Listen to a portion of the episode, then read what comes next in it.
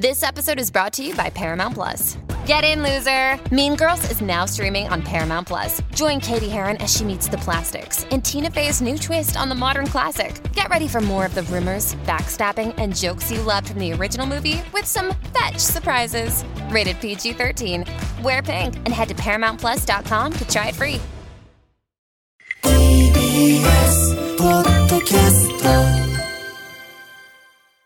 ここからはゲストコメンテーターのコラムコーナー、まとめて聞かせてです。え今朝は日本複雑機構編集長でライターの望月博樹さんに、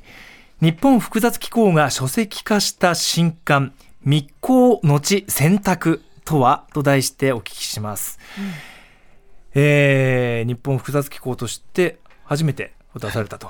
いうものですね。はい、ありがとうございます、はい、あのこれまであの日本複雑機構で取材してきたあの記事の内容とか取材の報告という形で何度かコラムコーナーでさせていただいたんですけども、はい、まあ、初めてちょっと本になるということでぜひご紹介させていただきたいなと思ってます、うん、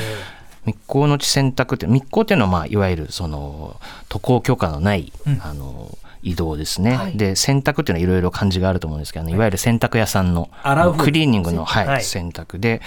あの簡単に言うとその日本が戦争に負けたせんきゅうひゃくよんじゅうごねんはちがつ時点で日本が植民地にしていた朝鮮の方っていうのはあの当時内地と呼ばれたんですけれども、はい、日本ににひゃくまんにんぐらいいたというふうに言われてるんですね、うん、で今あの外国人の方ってさんびゃくまんにんぐらいいますけれども、はい、まあ、そういう意味で言うとかなりの数の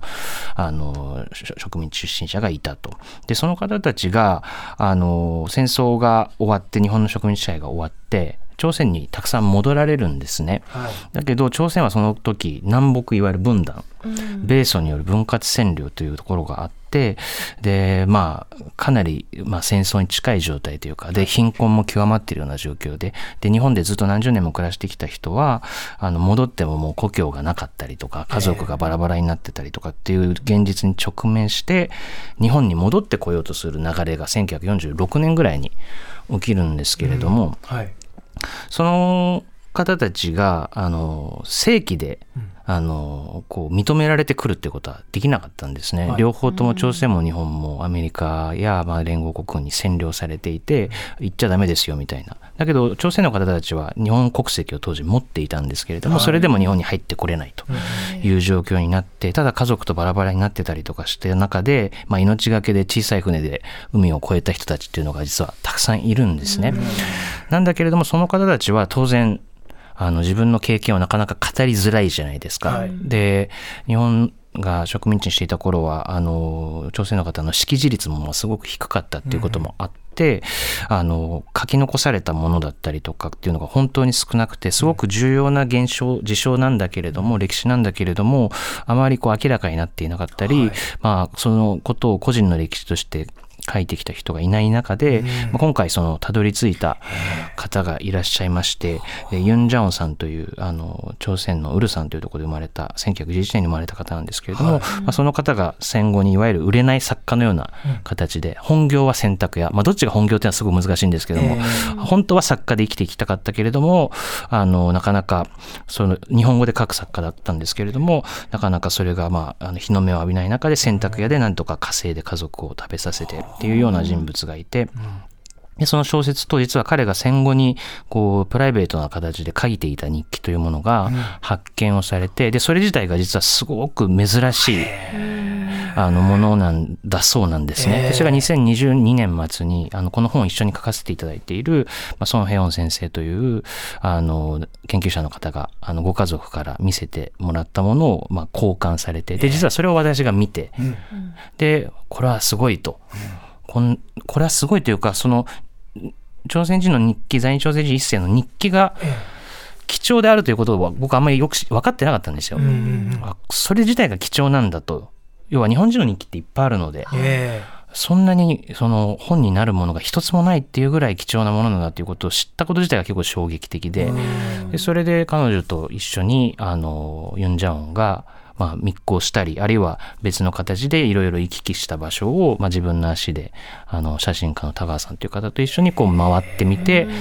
で今彼の息子さん娘さんがななじゅうだいでご存命なんですけども、はい、お話を実際に伺ってあの植民地の時代から日本にもう一回戻ってくるあの密航、そしてその後の時代、あの彼はろくじゅうよねんの東京オリンピックの直前に亡くなるんですけども、その妻や息子娘の人生をたどるという形であの本にした内容になっております。立場境遇からもう記録を残せない方々がなんとかこう、うん、今にこう語り継がれる形で実際残っていたっていうことですね、はい、なんかそのそんなに残ってないんだっていう、うん、こうソン・ヘヨンさんはやっぱりそこの専門家なので、あの日記が残っていないことやその密航というものが書き残せないということをある意味では彼女としてはそれは当然、うん、それが少数者として日本で生きるということだということを分かってるんだけれども、うん、私自身は日本国際機構で、うん、そういう外国人のこととかずっとやってきたつもりだったんですけども、在日朝鮮人一世の日記がないんですよっていうこと自体が、それ自体が知らなかった、うん、ということになって、まあ、びっくりしたというか、まあ、反省したということも含めて、うん、でそして今回そのあのご家族のあのテヨンさんとイツコさんという方なんですけれどもにお話を聞かせていただく中で、まあ、ご本人ユン・ジャオンさんお父さん の, その選択会をしながら文章を書くということの、まあ、本当に大変さ、本当にまあ貧困ど真ん中で生きていく、でその妻は実は非常に裕福な家庭に生まれた日本人の女性なんですけれども、あのおじいちゃんがもうあの衆議院を 10, じゅっかいやったみたいな、あの大学の総長だったみたいな人なんですけれども、実はまあユン・ジャオンと戦後に結婚したことで、うん、あの縁を切られるというか、まあ、その家からあの大津という家からは縁を切られるという形になって、まあ、在日朝鮮人の家族として生きていくと。で子供たちふたりはその日本と朝鮮のルーツを持つあのさんにんの子供で、あの次男の方はもうすでに亡くなられてるんですけれども、まあ、そうい う, こう非常に複雑な、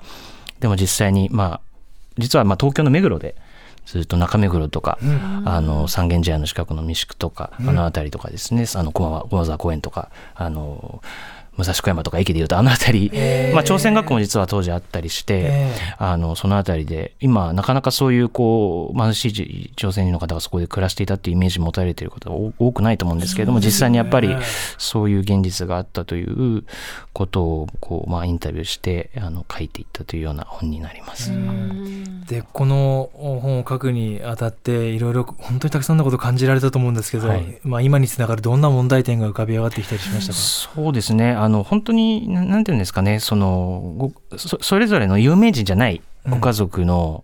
記録っていうものは、うん、それぞれお一人一人あるじゃないですか、自分の卒業アルバムとか、えー、でそういうものが残ってるものと捨てちゃったものとあると思うんですけども、うんまあ、あのそれがまあ何ていうかリアルな現実で、この家族でも全てが残されてるわけではなく、いろいろなものが、例えばユン・ジャンさんが書いていた手書きの原稿が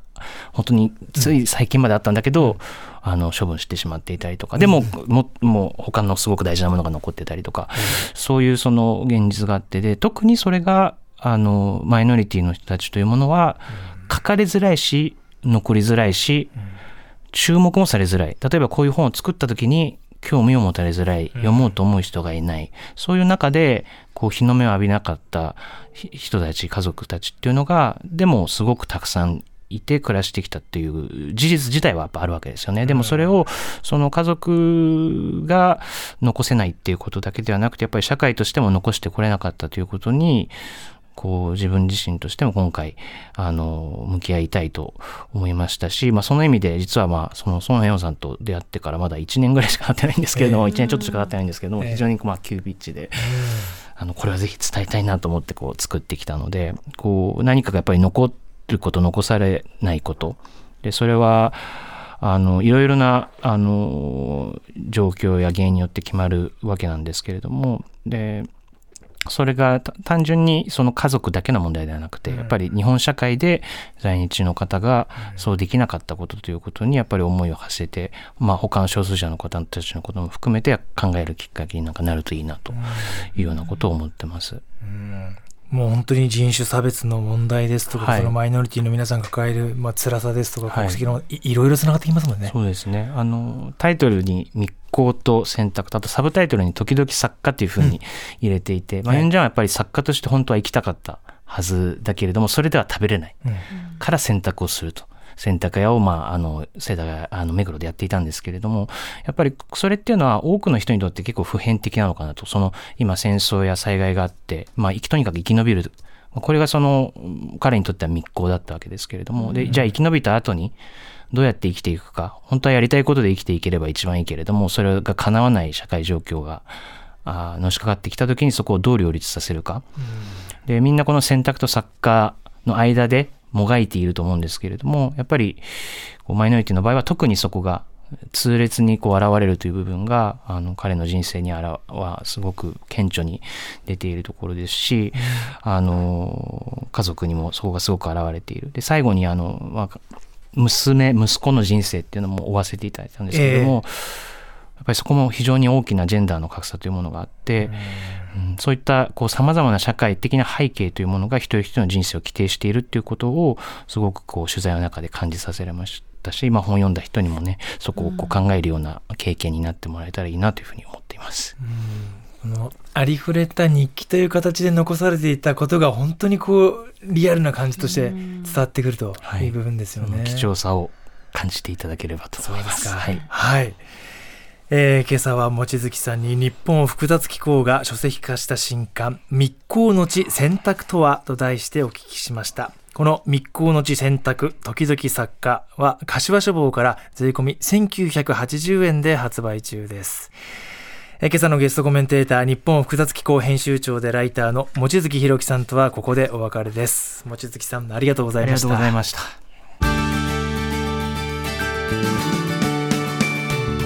まとめて土曜日、ベビーのいる生活、迷える子育て応援ポッドキャストは育児中のパパママが集まる匿名座談会。定員切開しましょうっていうところになって、でも痛くないよね、あ痛くはないんです、麻酔効いてますからね、そうですよね、じゃあ引っ張るねみたいな、あ引っ張りますかみたいな毎週月曜配信です。